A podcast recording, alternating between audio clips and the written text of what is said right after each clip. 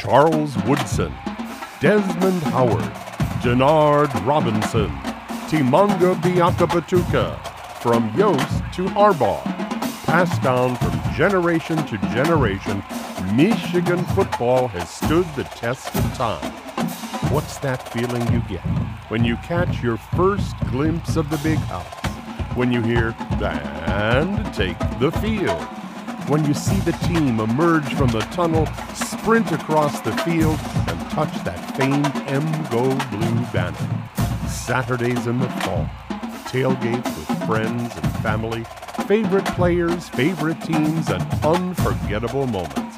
A lifetime of memories.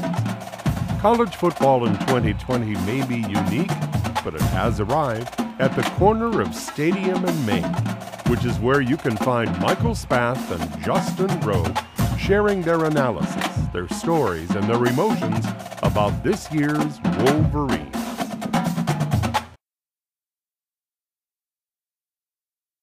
This is the Stadium and Main podcast, presented by Kapnick Insurance Group, Wolverine State Brewing Company, and Lewis Jewelers. Welcome to the Stadium and Main podcast. I am Justin Roh, joined by my co-host Michael Spath, and it is Monday, December 21st. I think it is officially the shortest day of the year, I believe. And so uh, I don't know about you, Mike, but I struggled to wake up a little bit today because it was still dark at about 7:45, uh, and so it was. it, it, it's uh, I'm sitting here. It's eight ten, and the the sun. Well, it's not really sun. The grayness is starting to peak out now.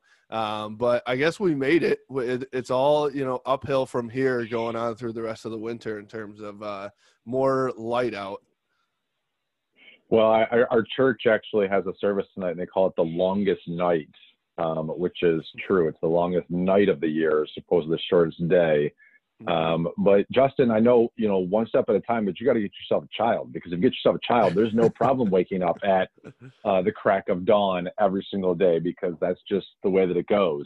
Um, go. but no, it's it's you're you're right. I mean, uh, considering you know considering the fact that um, you know the vaccines, there's some hope, some optimism in our country right now because of it.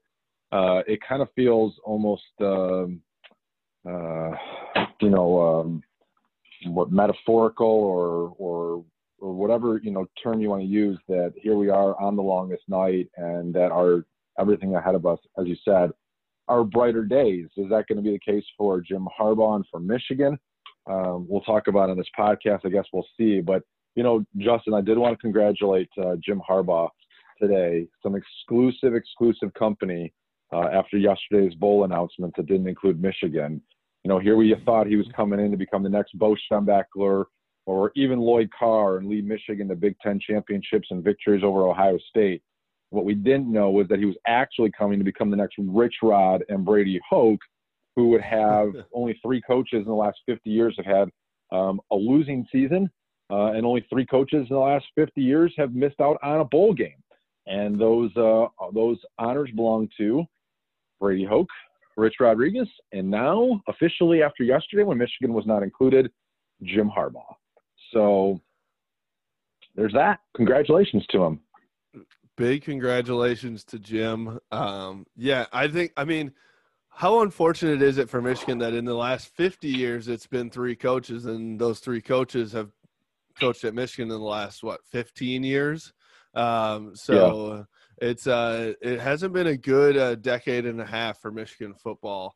Um, that's for sure. But yeah, I think you're you're right. I mean, little we maybe knew over the last couple of years that Michigan wasn't, you know, on that elite level yet, right? And so um, it was like, okay, nine and three, ten and three, maybe the ceiling, but I don't think anybody expected a losing season or not being invited to a bowl game. And I'm not sure if Michigan was even trying to accept a bowl uh, at this point. I think they might have got, gotten ahead of that and said we we weren't going to play in one anyway, just to make it look better on their side. But um, yeah, I, I know it's a weird season. I know it's 2020, but nobody expected things to fall this far for Michigan football under Jim Harbaugh, and so now. You know, we we can get into it at any point here, but now you have uh, rumors of talks with Jim Harbaugh and Warde Manuel in the athletic department uh, at the end of last week, and the uh, the word was that they had a very lengthy conversation on Friday uh, that lasted four or five hours with uh, Warde, Jim, and another representative from the university, from the athletic department, and so when you're thinking or when you're hearing that it's a lengthy discussion like that four or five hours um, and it uh, and it happens or was it i think it was thursday right after uh, signing day but it happens the day after signing day after everything we talked about after everything that they were saying that we were saying of they got to get this done before signing day or they should get in front of this for these kids and for everything else um, they do it the day after signing day. It's a very lengthy discussion, which makes me feel that they haven't had many conversations prior to that one because it wasn't, you know, mm-hmm. all right, let's figure out these final details to this contract and get it done. It seemed like there was a lot more to that conversation being had. So, what's your take on on that and uh, what happened last week? Well, I would say that you know Warde Manuel and Jim Harbaugh um, about two weeks ago said that they were going to negotiate. They were going to talk about contract after this season. And uh, pretty much all of us kind of scoffed at that and said, You've got to be kidding me. Like, that can't actually be the case. Like, how have they not talked about it beforehand? Uh, but based off of the length of the, the meeting last week, um, and this was this came after uh, I believe they announced that the Michigan Iowa game was going to be canceled, and so in theory it was the end of the season. Mm-hmm. Uh, and so I think you know, I think in that case, I mean, they held true to their word. I, I think we're still all incredulous that, um, you know, you find yourself in a position where a guy had one year left on a contract and a season coming up, and he was, uh, I'm going to say a lame duck coach this year, but all the uncertainty, uh, and that they've allowed this to just kind of linger and sit in the air for as long as they have. But here we are. You know what? Can't really change the past we are in the position we are in, and now it's just a matter of whether or not uh, the two sides decide that they ultimately want Jim Harbaugh to be here. And and Justin, a little bit of uh, this podcast today is is going to be you know a little bit of the rumor mill because there's a lot of rumors out there, and I, I don't love rumors because um, I think you end up spending a considerable amount of time on something that just isn't true. Um, but if we look at this, if we look at this objectively, there's really, um, you know, there's really only three options. They re-sign him, and he makes significant changes to his coaching staff, as uh, both Warde Manuel believes he needs to, the rest of us believe he needs to, and Jim Harbaugh has even acknowledged uh, in some private circles that he needs to. Um, he does that, and that's option number one. Option number two is they fire him. Can't see that happening. We've said this from the get-go. Uh, that it just doesn't seem like Warde Manuel has the gumption, ha- wants to be the guy that fired Jim Harbaugh. Um, even if they, you know, come to a place where the contract stalls out, like instead of him just saying like, okay, you know, we don't want to go into next season with a lame duck coach, he would do that. He would absolutely do that because he cannot be the guy who fires Jim Harbaugh. So that doesn't seem like a likely option at all. The third option is that Jim Harbaugh leaves on his own to take an NFL job. Um, you know, there's been if you read some of the NFL websites, there's been a couple of places that have linked him. One to the San Diego Chargers, uh, which uh, was a place that he spent a little bit of his end of his career at. Uh, the other one linking him to the Detroit Lions job that's been available for a few weeks now after the firing of Matt Patricia. Um, and so, would Jim Harbaugh take either one of those jobs uh, and leave Michigan on his own, allowing Michigan to then move on and go hire a Matt Campbell or, or whoever else they want to they want to pen? So, Justin, here we are on uh, December uh, 21st. Um, what scenario do you still, I mean, are you A, thinking is the most legitimate, um, and B, is the one that you want? Well, I still think that them keeping Harbaugh through signing day has to mean to me that they are going to figure out a way to extend him and have him be the coach in 2021 and probably for 22 and 23 i would imagine a three-year contract. Simply because it would be really shitty to the signees that just signed a, a paper to say that they are committing their four or five years to michigan just last week, and then for Michigan to turn around, uh, you know, a week or two weeks or even a month later and say, actually, Jim Harbaugh won't be your coach after you sign that. Mm-hmm. Um, so I believe that they will do that just because of the the signing day situation. Um, but I still wonder at that, you know, with that being said, if that is the case, why? Not get it done right now. I know there's a lot of details and variables and everything else that need that go into a contract and go into the coaching situation. Um, but if they are going to do that, you know, you and I said, why didn't they do it in March, April, May, June, July, August? You know, you there were so many opportunities, and then even during the season here, and now after the season, they still have opportunities, and they're still putting it off to apparently beyond the new year. So mm-hmm. I, I don't understand why still that, that it's being put off, but I do I do still believe that it will be Jim Harbaugh uh, coaching Michigan next year. Uh, I do believe that they will they will definitely make changes on the on the uh, rest of the coaching staff, including uh, Don Brown being let go and and a maybe entirely new defensive staff, uh, other than a few uh, stragglers that hold on to their to their job. Um, but to be honest, what I in terms of what I would want, I watched the Big 12 championship on Saturday, and I know that Iowa State lost to Oklahoma for the second time, giving them a nine and three record, which I know is is it's like why why get rid of Jim Harbaugh for another guy that's going to go nine and three? But I just saw Matt Campbell on the sideline, and it gave me uh, glimpses of 2015 Jim Harbaugh or San Francisco 49er Jim Harbaugh. And he mm-hmm. was fiery. He, I felt like his team is all in with him. I, I saw a lot of Matt Campbell there, and I've watched a few of his games over, over this year. He just seems like the next guy who is has culture all over the place, and he seems like he is kind of I I don't want to say he's the missing puzzle piece, but he's like he's everything that every Michigan fan wants right now in terms of having an identity, having a soul to this Michigan football program and team. And it seems like he would be that guy that would be able to get his uh, players to buy in uh, and really change things from a structural level uh, everything like that. And so, um, you know, maybe the problems are bigger than than just that. You know, we've talked about the possibility of that, but who knows? But I just saw Matt Campbell on Saturday, and I was like, you know what? I would love to have somebody come in with a new identity, a new everything, and kind of uh, change the direction that Michigan football is going right now. Well, I'm 100% agreement with you that it's time to move on from Jim Harbaugh. I mean, as if you listen to this podcast and if you're brand new to it, welcome. Um, but I mean, it's been we've said it repeatedly. Will Heininger has said it. Uh, you know, other guests that we've had on have said it. Um, you know, if you listened to my podcast last week, or you listened to us last week, um, you know, you, you heard me talking about you know some of my students for for the class I teach at Michigan. Had interviewed a number of former coaches, successful coaches, uh, both in college football and college basketball, who talked about you have three years to establish your program. Year four, like it needs to be rolling. If you're trying to reset in year five or in year six, you completely lost the culture war and you really don't have a chance. Like that's when it's over and done with. And here we find ourselves going into uh, year seven off season and people are talking about culture and Jim Harbaugh needs to reestablish his culture, which means if he's trying to reestablish it right now, he never established it in the first place.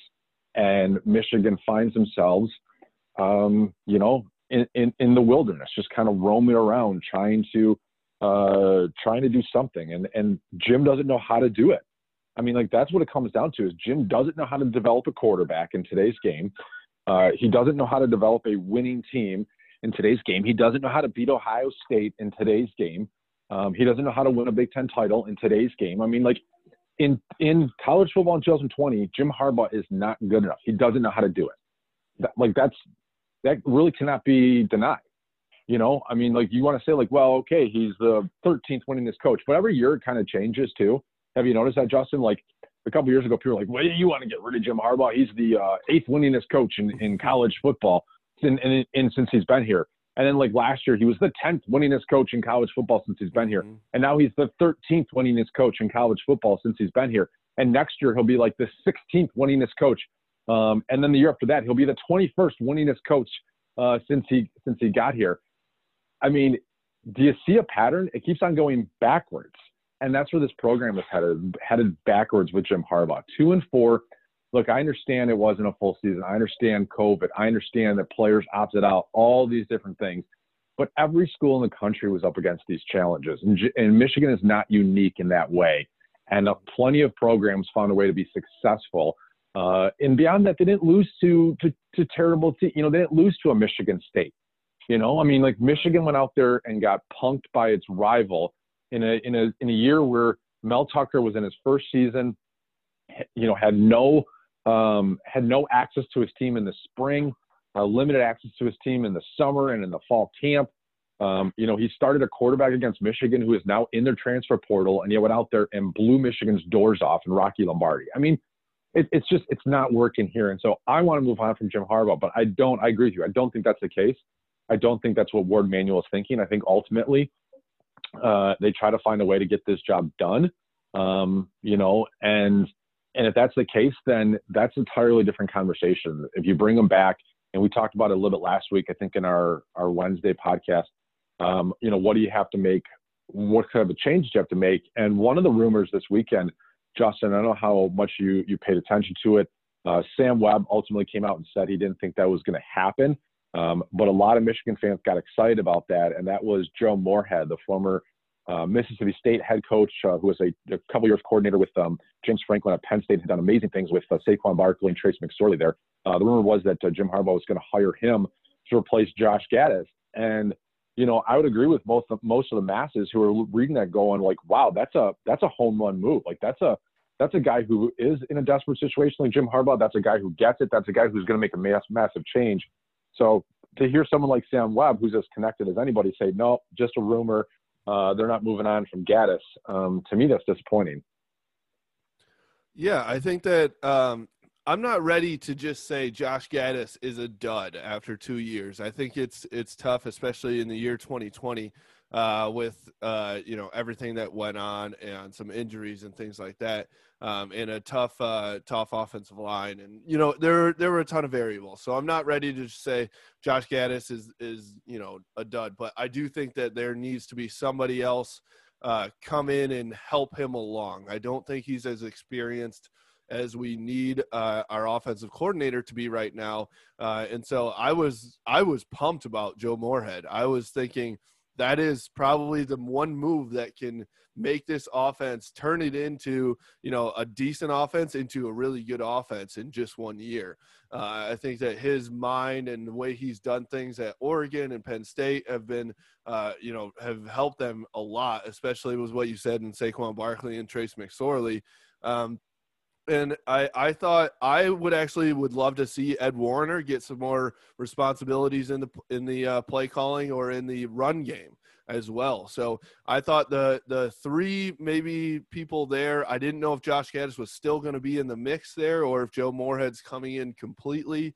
Uh, maybe Josh Gattis goes to the wide receivers. Who knows how it the rumor was supposed to uh, pan out there. But I was very, very excited about that just because I think that uh, Josh Gattis is in over his head. I think I've said this before. It's he he's not uh, you know feeling like he has total control over everything that goes on right now. I think he felt like he was overwhelmed at times in terms of the play calling and what was going on. So yeah, that was definitely something I was excited about. And then the other, I mean, this was this is a rumor as well, but it hasn't been shut down. I'd say this rumor has more merit to it um, than the Moorhead thing. Is Derek Mason coming in as a D coordinator position? So, what are your thoughts on mm-hmm. that? Well, I certainly, I mean, if there's going to be a change to the staff, it's going to be along the defense. I mean, you know, we, we looked last week at whether or not you just keep Mike Zordich and you wipe everybody else out. Brian Shane, Jean-Mary from the linebackers, uh, obviously Don Brown as coordinator, uh, Shaun Nua, um, you know, Don Brown's wife uh, has been on social media a couple times and has posted, be, you know, be careful what you wish for, seemingly uh, intimating that her husband is going to be let go and and telling Michigan fans like you don't know how good you have it right now, which, you know, whatever. I mean, just defending her her family. That's that's totally fine. Uh, but you look at the numbers this year, you look at the numbers, how they've trended uh, towards the end of last season. Um, you look at the numbers against Ohio State, against Wisconsin, against Penn State, and uh, what are we really what are we really bragging about here? You know, like oh cool, he's awesome at kicking the crap out of Rutgers and Maryland and and Northwestern, and uh, he's and done also, a pretty decent job against. Yeah. Also, my my thing on Don Brown is, is you look at the guys in the NFL right now, uh, Michigan alums on the defensive side of the ball, mm-hmm. and they are absolute studs. He came in and had Mo Hurst, and you know I'm looking at Chase Winovich and Josh Uche both starting for uh, the Patriots. Jabril Peppers, like you know, there are plenty. There was so much talent on his mm-hmm. defenses mm-hmm. that I I think you could have thrown anybody back there and made it work, and he still didn't make it work in the time zone when Michigan really needed it to. Yeah, I mean, even someone like I mean, Devin Bush was a superstar before he got hurt and missed uh, most of the season with an injury. Um, mm-hmm. You know, and and you look at like even Rashan Gary is coming on a little bit in his second year. I think he's got five sacks, which um, you know, I know they have a higher, he has a higher ceiling than that, and they're hoping he gets to double digits someday. Um, but there's some, yeah, a lot of his players are are, are pretty good in the NFL. Um, we're certainly drafted really high, and and for whatever reason, you know, they just um, against Ohio State in the bowl games, and then the last two years against Wisconsin, against um, against Indiana, against I mean, you know, they really really struggled, and so Don Brown is out. There's no doubt about that. Um, and yeah, the Derek Mason rumors, uh, pretty good coordinator um, has been uh, really well thought of or thought of uh, in the SEC. And um, you know, I, I, don't know enough about his history. I don't know enough about uh, what. I mean, i have never paid attention to to his team's games before, uh, and so I'd have to spend a little more time doing a deep dive. But a lot of Michigan fans are excited about that possibility. If you told me, look, a, I don't want Jim Harbaugh back, but if he's coming back and he gets rid of both coordinators. Um, and he brings in two hired guns uh, both with established, proven backgrounds that can recruit. And one of them is Joe Moorhead. I'm not going in next year going like, oh, this is awesome. I'm so excited, but I'm at least more optimistic than I am right now. Right now, my optimism is like a zero for the future of Michigan football. And I need to see what changes they make. And, and, and a lot of it just comes back to Jim. And, and I just don't have any confidence and faith that Jim is going to be the guy.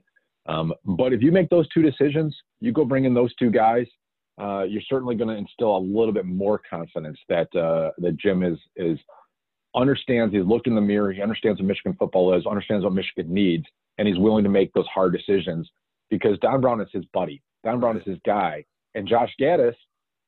You know, two years ago when when he decided like, hey, we need to open this up and change our offense and become uh, much more, you know, the whole not speed and space, but a spread offense.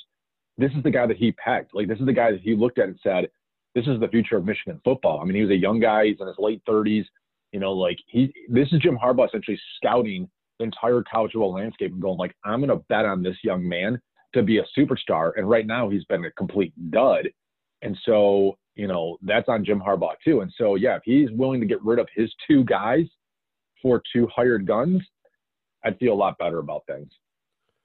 Now, let me ask you this because it would be in that case it would be obviously two brand new guys a brand new offense a brand new defense coming in. And we talked a little bit about this last week about you know is it a do or die season for jim harbaugh or how much time now are you giving him? Are you giving him some leeway or not? Um, with some you know i don't want to say rebuild but something to that effect.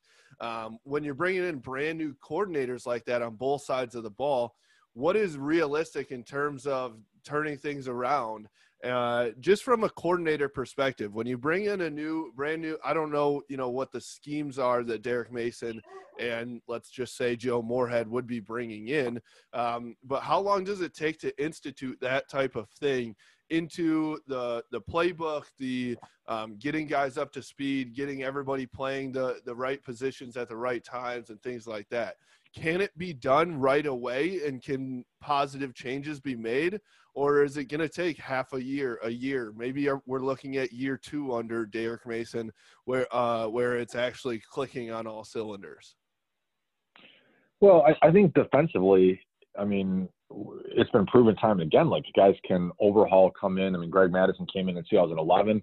Uh, Michigan, you know, they went from a 3-3-5 to a back to a traditional base 4-3, and they had a great defense in 2011. Why? Because they had uh, they had great, they had really good playmakers, um, and they were motivated.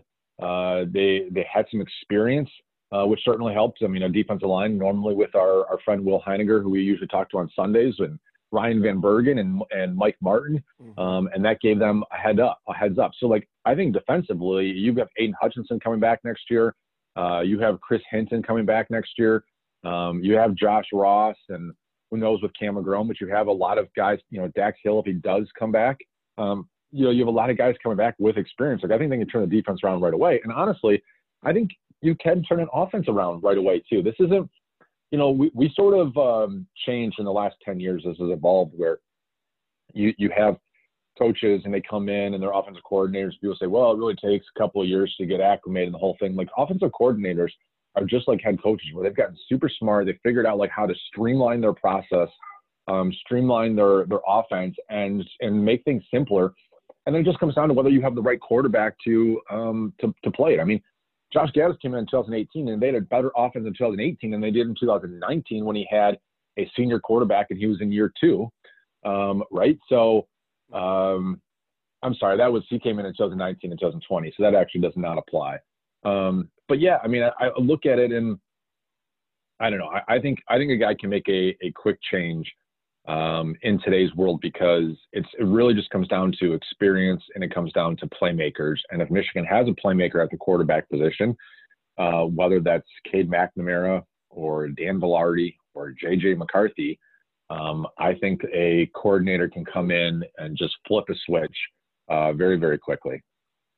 Well, I think the one thing that people forget because you watch the 2020 season and Michigan looked depleted on both sides of the ball, really, especially on the defense, right? What Michigan was playing uh, some backups, some third strings, and things like that. But don't get it twisted. This team, this roster is still very talented, right? You know, there are still a lot of great recruits and uh, four and five star guys that are on this team. So it's not like they're they have you know a terrible team to work with if uh, for a coordinator if they came in um, you know, especially with what we're looking at in the 2020 uh, recruiting class, and then if if what you're looking at in the uh, transfer portal as well. Um, so, and, and that leads me to another question in terms of timing for the Jim Harbaugh and Warde Manuel uh, contract negotiations. Don't you want to get it done sooner than later so Michigan can go dive deep into the transfer portal and mm-hmm. fill in some holes that they need to to fill in right now, uh, as well as figure it out so that they can go look at more, you know, whether it's Derek Mason or somebody else, uh, and land some coaches and sign them. Because I don't think you're going to sign any other coordinators or position coaches if the head coach isn't signed. Um, so in terms of the, of that, I think that Michigan, which I think desperately needs to look at the transfer portal, especially on the defensive line uh, and the defensive backs, uh, probably at the corner position, uh, maybe on the offensive line as well. don't doesn't that conversation need to be happening now uh, and probably yesterday uh, in order for in order for them to go and take care of some of those things? I mean, I guess, but you know, when I when I look at it, um, even though Michigan's not playing in a bowl game. Oh my goodness, Vanderbilt went 0 and 8 this year for Derek Mason. Oof, boy, that's pretty brutal. Uh, anyway, uh, um, you know, yes and no. Um, obviously, like they just proved with a recruiting class that they could sign a top-notch recruiting class with all this uncertainty. Uh, and as long as Jim Harbaugh believes he's going to be the coach, I mean, he can go out there and and get uh, get grad transfers or just transfers overall. I do think it's different when it comes to coaching because if you're Derek Mason and and Jim Harbaugh has no contract in place, why would you come um, on a one year rental? Mm-hmm. Uh, or even why would you even sign and leave? I mean, as bad as Vanderbilt is, why would you sign a contract with Jim Harbaugh not knowing if he's going to be your coach um, or if he's going to be the coach in the future. So I do agree with you there. And he's probably the one guy, especially now that their season's over with, where he's going to be a hot commodity. Um, and there's going to be a lot of people come, you know, come uh, try to get him. Uh, and so, um, you know, yeah, you'd rather do that sooner rather than later. And if even if they fire Don Brown this week, which doesn't sound like they're going to do because it's Christmas and uh, Michigan's not going to make any decisions until after the first of the year.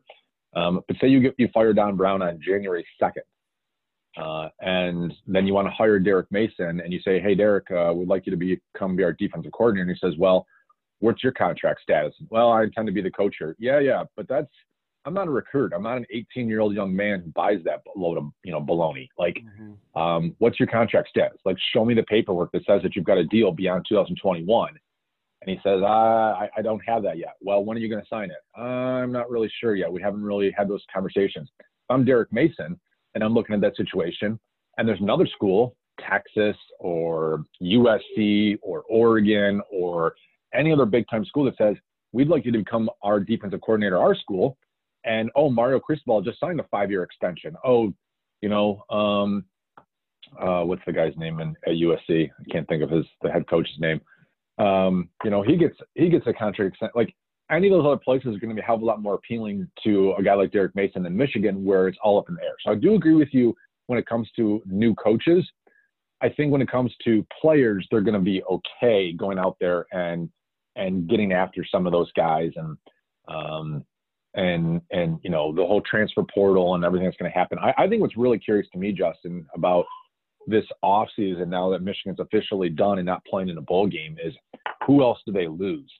Uh, you know, if you're a high end player at Michigan, if you're Dax Hill, if you're Cam McGrone, if you're Chris Hinton, um, if you're, you know, any of those players, um, you're even, you know, maybe not Gemon Green or Vincent Gray, but if you're one of those guys, like, how do you not say, look, Jim might be here next year, but he's going to probably be gone pretty soon. The fan base is up in the arms. Like I need to put myself in position to play in the NFL.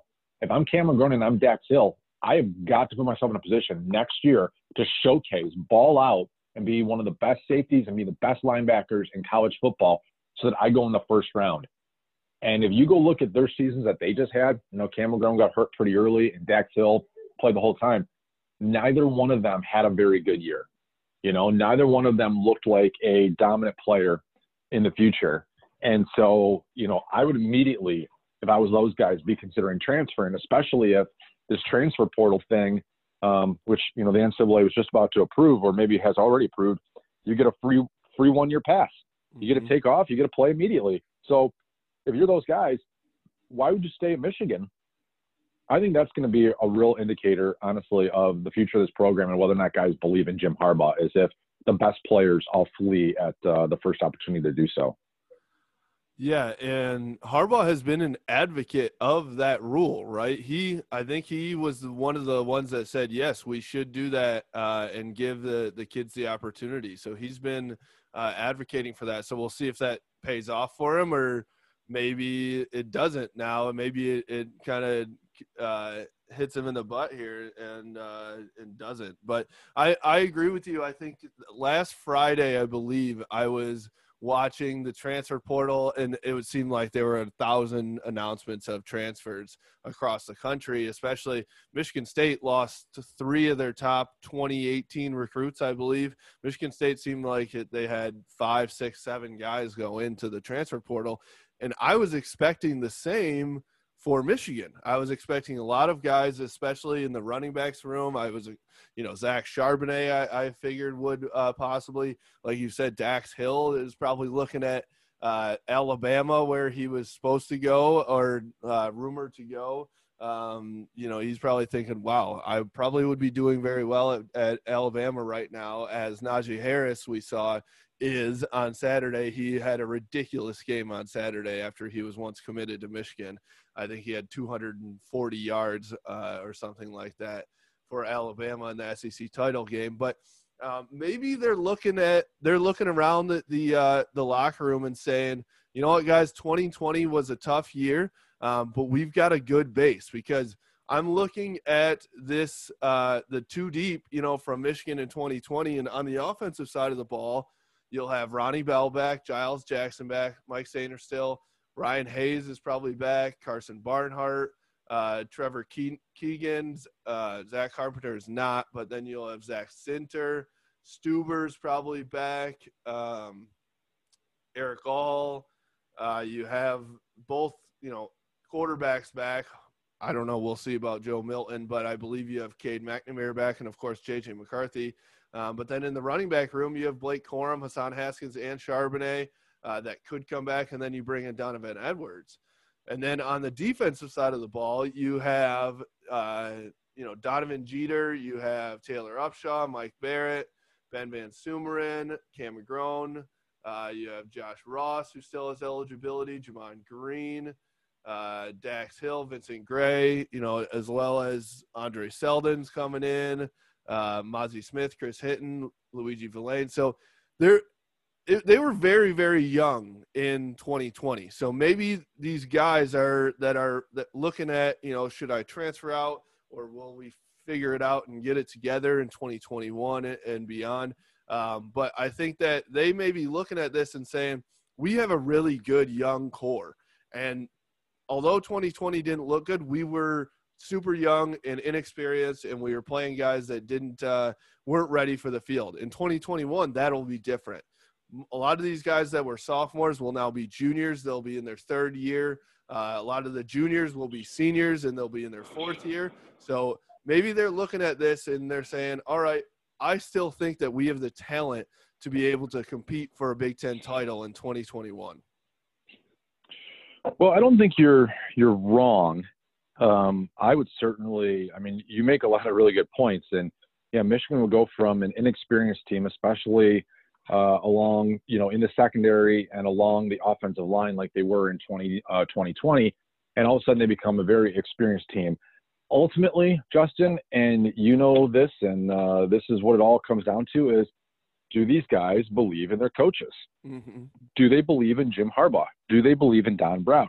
If they don't uh, believe in at least uh, one of those two guys, then they're gone if they believe in Jim Harbaugh but not in Don Brown, then they're going to wait it out and see who they bring as a defensive coordinator. If they believe in Don Brown but not Jim Harbaugh, um, they might take off too. I really think that um, this off season is going to be a indicator of what the state of this program is. If Jim Harbaugh comes back, if they sign him to an extension, you watch which players stay or go because if it's as bad, if the culture's as bad as all the rumors, all the talk that we hear, then then guys like Dax Hill and Cam McGrone um, and a lot of younger players too are going to bolt because they don't want to be a part of this anymore.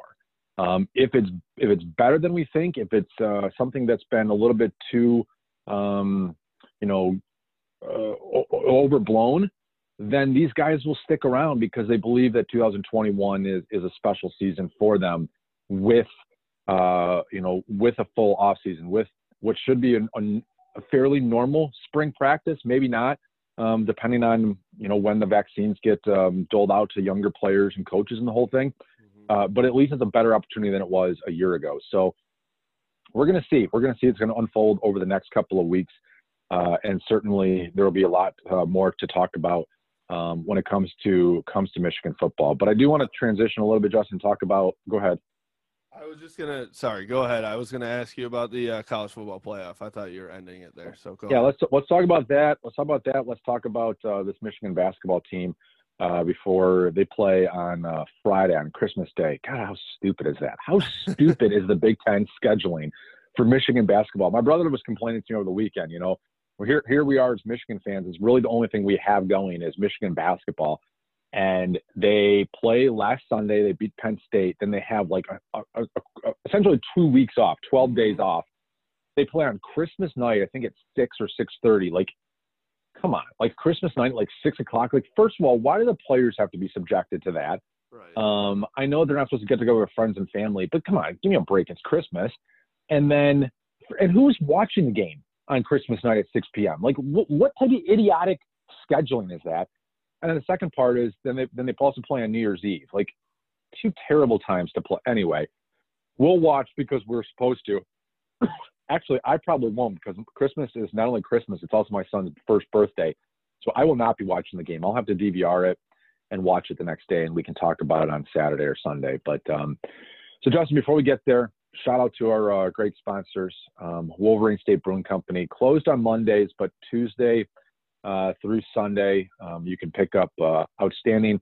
Um, I was in Ann Arbor late last week, and I picked up the nacho kit, and you know, oh, so good, man. I mean, you get you get everything, and they don't skimp on the ingredients. It's not like you get home and you're like looking at it, and you put the chips down, and then you put all the stuff on top of it, and you're like trying to like spread it out because you want to make sure every chip gets. No, like you're it's overwhelming amount yeah. of of ingredients that they give you, um, including you can either get the pulled pork or chicken, um, or you can have it vegetarian. Really, really good.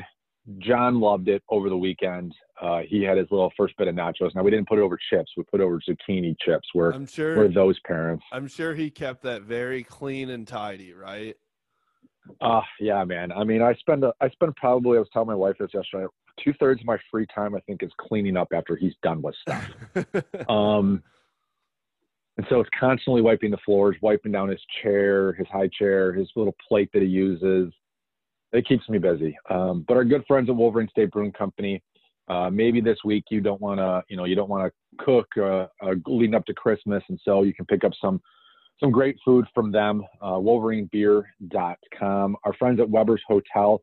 Uh, I've taken advantage of this a couple of times now. They're weekday rates.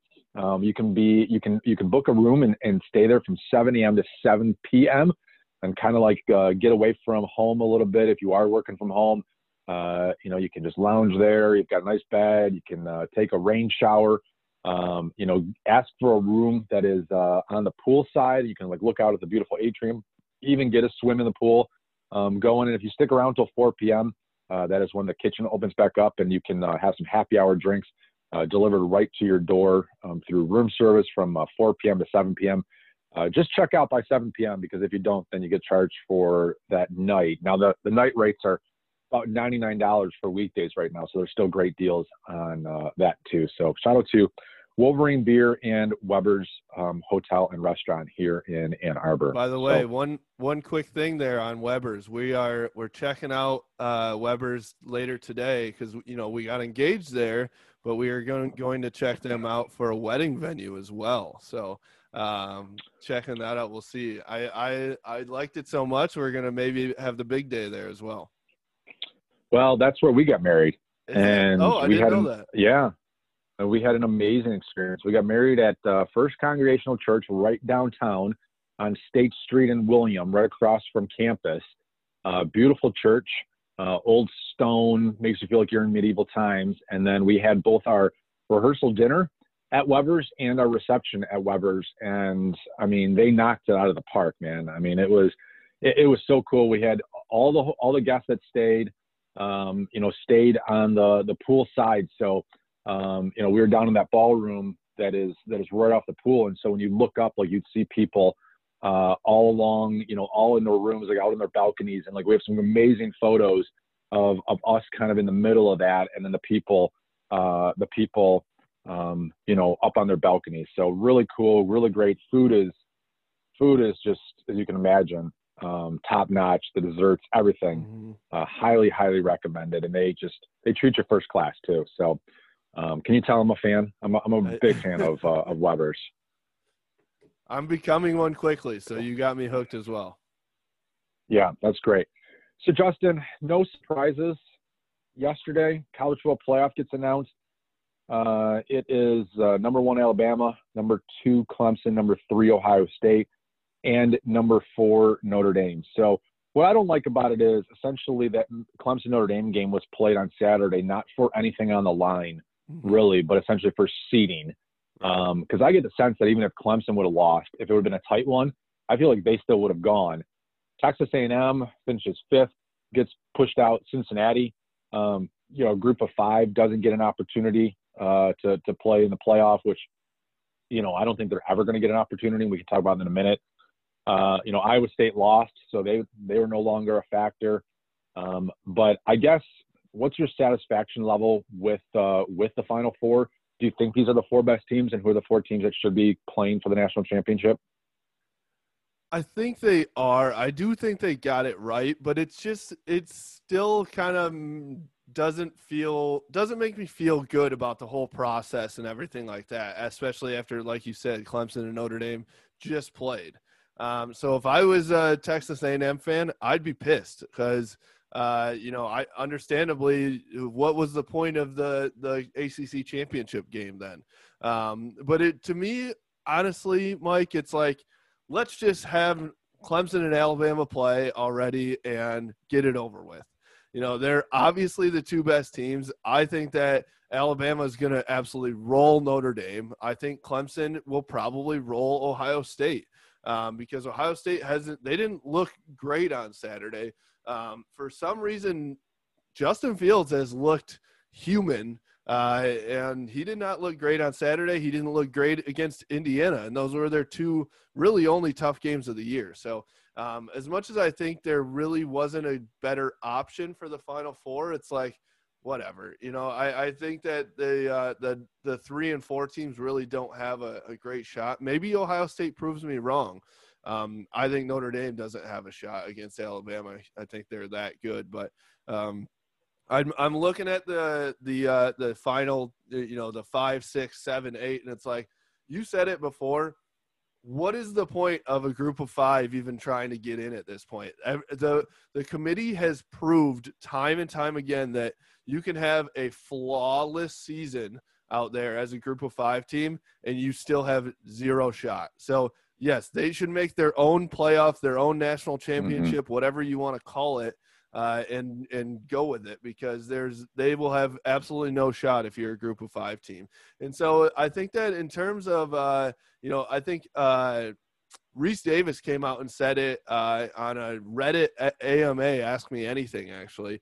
Uh, but he said the parity of Michigan football it, it's so top heavy. So how do you change that? How do you make sure that it's not continually the same teams in the Final Four each and every year because I believe mm-hmm. out of the uh, there have been 11 uh, um, something there has been 23 what was it 23 college football playoff spots and they have been taken up by 11 teams so there mm-hmm. hasn't been any new teams really coming in and out you maybe the fourth spot is usually a rotation of a new team every year. Um, but so I, I think they got it right, but it's still just frustrating to me the the whole process of it, and you know whether it needs to be expanded. But then there's going to be an argument for sixth and seventh and eighth and ninth and all that stuff too. It's it's an ongoing uh, argument. Well, to me, it's it's either expand it um, to eight and allow uh, the group of five um, to have a, a, seat at the table. Or I'm shocked at this point that the group of five uh, has not gotten together and said, let's just have our own college football playoffs. Let's mm-hmm. just let's just talk to some bowls. Um, there's got to be some places ESPN would would televise it or Fox would televise or something like that. Let's just put together our own Final Four um, and play, you know, three games, and we'll crown a group of five national champion. And people can scoff at that and be like, "Give me a break! Like, are you part of the group or are you not?" but they're not part of the group. They're never going to be part of the group. Okay. Cincinnati went undefeated this year and finished what sixth. Um, and really, I mean, if they were never going to finish fourth, they were never going to finish fifth, even like they were just going to keep on getting pushed out further and further and further. Um, and they were never going to get an opportunity. And so, you know, why not do what uh, what Scott Frost did at Central Florida a couple years ago when they went undefeated? Uh, they won their bowl game, and he said, "We're national champions." You know, that's the way that you get decided. If you're an undefeated team uh, in college football, you're essentially a national champion um, back in the day, and, and it was done by with voting and the whole thing. But but I mean, like, do that. Like, you know, if this is about a money thing, um, you know, go if you form your own group of five. I'll tell you what, it's watch like we watch the FCS uh, national championship, don't we? We watch Division two, we watch Division three. Uh, it certainly has helped to here in the state of Michigan that Grand Valley State has been in the Division three national championship game a lot in the last uh, you know 15 years. Um, but we watch all those, and if you take Cincinnati and you take Coastal Carolina and you take BYU and you take you know maybe it's Tulsa or Louisiana, whoever it is, and you do a Final Four. You do it as a prelude uh, to the to the to the Power Five national championship, and they, um, you know, you watch two semifinal games and you watch a national championship. I mean, ESPN's going to pay for that. The you know some some level of bowls are going to pay for that, and mm-hmm. at the very least, like you're giving yourself something, right? You're giving yourself something because Cincinnati right now they're going down. I think they're playing Georgia in a bowl game, and and they could beat Georgia, but when they beat Georgia, they don't even get respect because what does ultimately people say? Oh well, Georgia was playing Cincinnati and they weren't motivated for the game, and so uh, that that you know, sure, it's a big win over a Power Five team, a top ten team, but they weren't really as invested um, as as you know you were, and so their their effort wasn't there. I mean, so you beat these teams and they immediately diminish what you accomplished. So I don't know why. I really don't understand why the group of five has not gotten smarter and come together. And people said, well, if you do that, maybe they'll, maybe the Power Five will just leave them in the past and say like, hey, go schedule somebody else for your paydays in non-conference. Do you honestly think that the, that the group, that the Power Five, Alabamas and Michigans and Ohio States of the world are going to say to the group of five, like, oh, we don't want to schedule you. So what are they going to schedule instead? They're either going to schedule all FCS opponents, so three FCS opponents every year, or they're going to schedule more um, Power Five opponents. That ain't going to happen either. Yeah, I, I don't. There's no point to it. You know, it, it, just create your own division. You know, they have the Division One A, right? The that league or that uh, division of it, the subdivision type of thing. So create the the the uh, playoff or the expanded um, championship or separate championship, whatever you want to call it for them. Because, mm-hmm. like you mm-hmm. said, you're never going to get it. Coastal Carolina is never going to uh, be have a chance at that in BYU, or you know, you could go down on and on and on for that list of the over the years. Uh, Boise State, who you know beat Oklahoma in whatever year that was in unbelievable fashion, and probably could have competed for a national championship that year. So I 100% agree.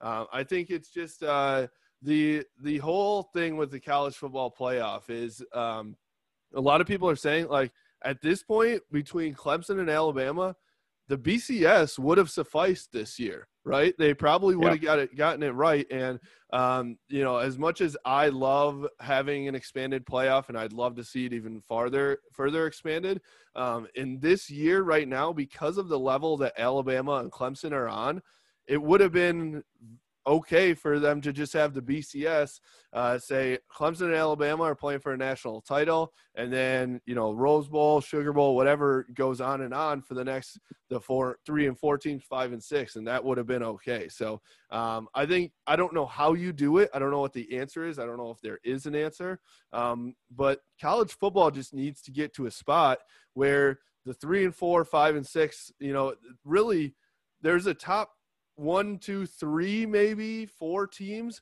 and then five through fifteen are on an entirely different level. That's for sure. And mm-hmm. then fifteen through fifty are on a next level. So it's like I, I, think you just need to figure out some way, and I, again, I don't know how to do it. That it's more uh, level throughout the the one through twenty five uh, in the top twenty five that comes out every week. Well, I I just think we where we are in college football, and it, it's like they keep on making you know little changes, and and certainly this this one year transfer you can you can transfer and there's no penalty uh, is a big deal. Um, but name, image, and likeness is a big deal. But Justin, I mean, doesn't it feel like every year all they keep on doing is putting like band-aids on open wounds and they're like, okay, we'll just we'll just you know, if you've ever driven down in Michigan, if you're listening to this podcast in Michigan, you're going to know exactly what I'm talking about. And so our roads are some of the worst roads in the country. And you've got, they oversalt them in the winter. Um, you've got the trucks that come by and scrape them up. You've got all the people that are on them. They're overused. And so what do you see happen a lot? Instead of like tearing up the roads, you'll, you'll go out in the spring and early summer and you'll see those trucks, those tar trucks mm. that are mm-hmm. just putting like the black tar down and they're like matting it down. And so what you end up getting is you don't get a smooth road you get like this, these nonstop bumps, and it's just if you're if you're out there biking, if, especially when you're biking, you come across it all the time. And I bike quite a bit in the summer, and I mean it's like it's no smooth road. You're just boom, boom, boom, boom, boom, boom, boom, boom, boom the whole time because all this is stopgaps, and that's what college football and college athletics right now are stopgaps. And so, for the love of God, what they need to do is they just need to blow the whole thing up.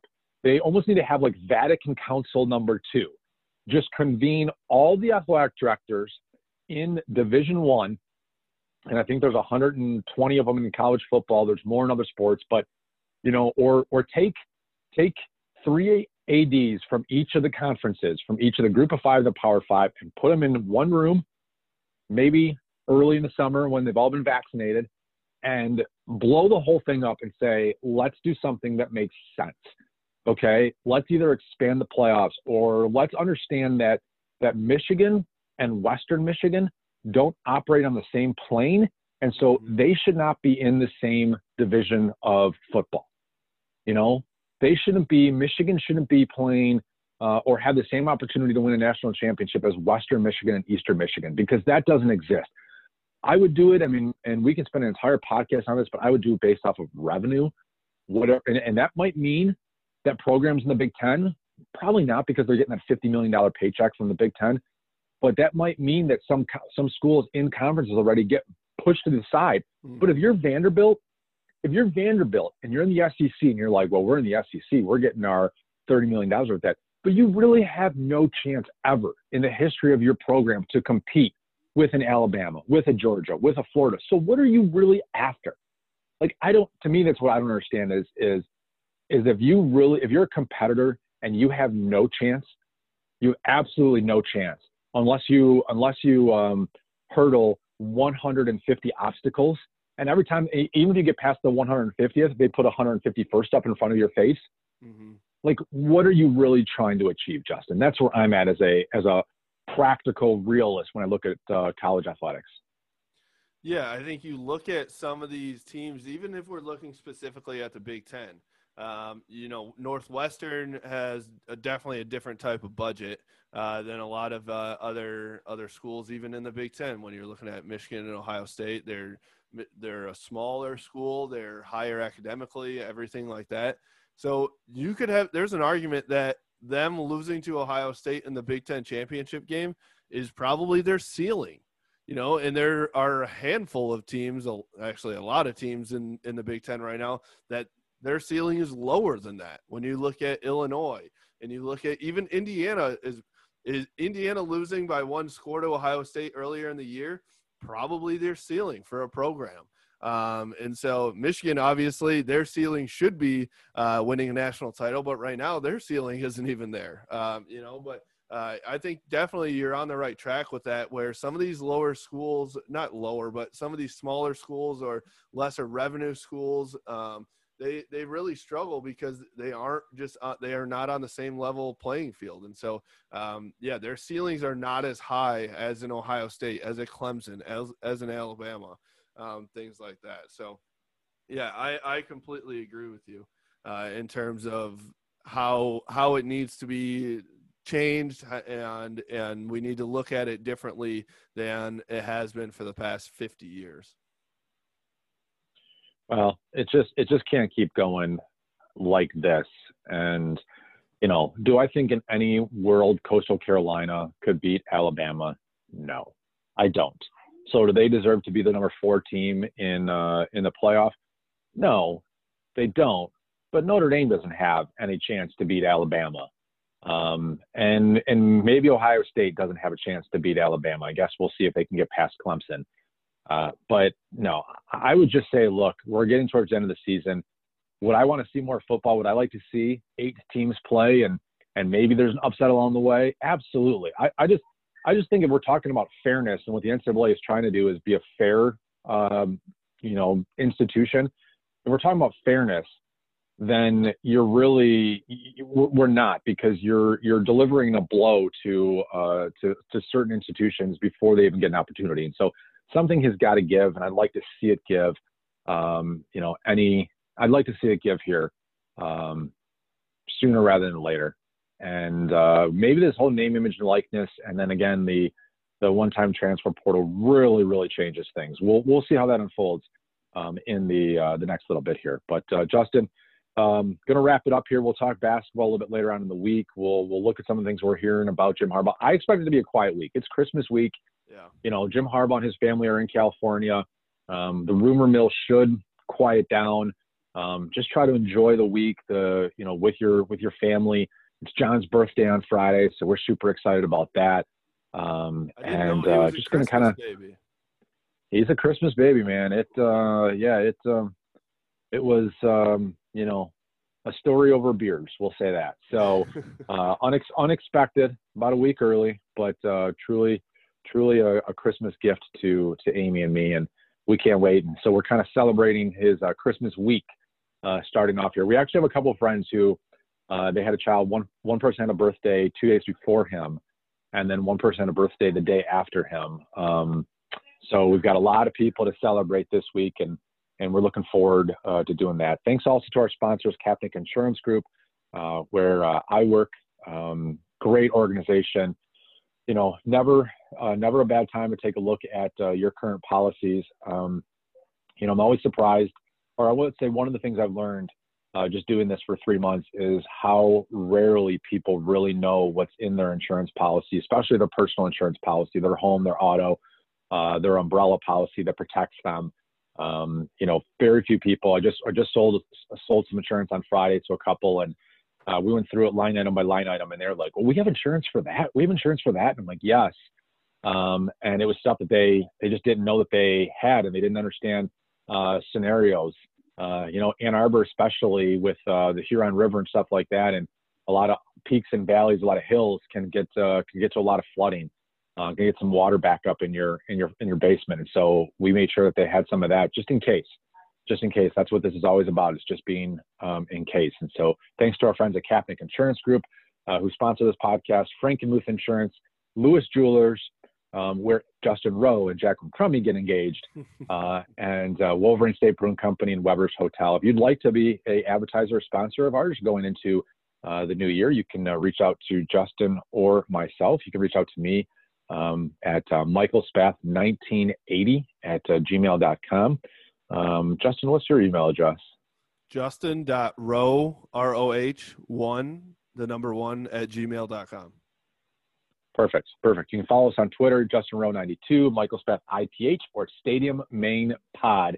We'll have this up a little bit later. Uh, we'll have two more we're gonna try to squeeze two more in, but we might be we might have to wait till Saturday. We might have to do like Wednesday and Saturday because I don't think either one. I don't think anybody's gonna be listening to a podcast of us on Christmas Day, right. uh, Justin. Um, so we'll wait till Michigan plays the basketball game. So we'll do one midweek, and then we'll do one uh, after the game on uh, Saturday. Perfect. Sounds good. Yeah, I can't wait to watch basketball again. It's been too long, and there when you go without basketball for a couple weeks here, and then without Michigan football, it gets uh, the rumor mill gets a little hectic on Michigan Twitter and everything. Everybody's looking for something to talk about. So can't wait for that later this week. I hope you all uh, have a good uh, week here leading up to the holidays, and we'll see you in a couple days. This is the Stadium and Main podcast presented by Kapnick Insurance Group, Wolverine State Brewing Company, and Lewis Jewelers.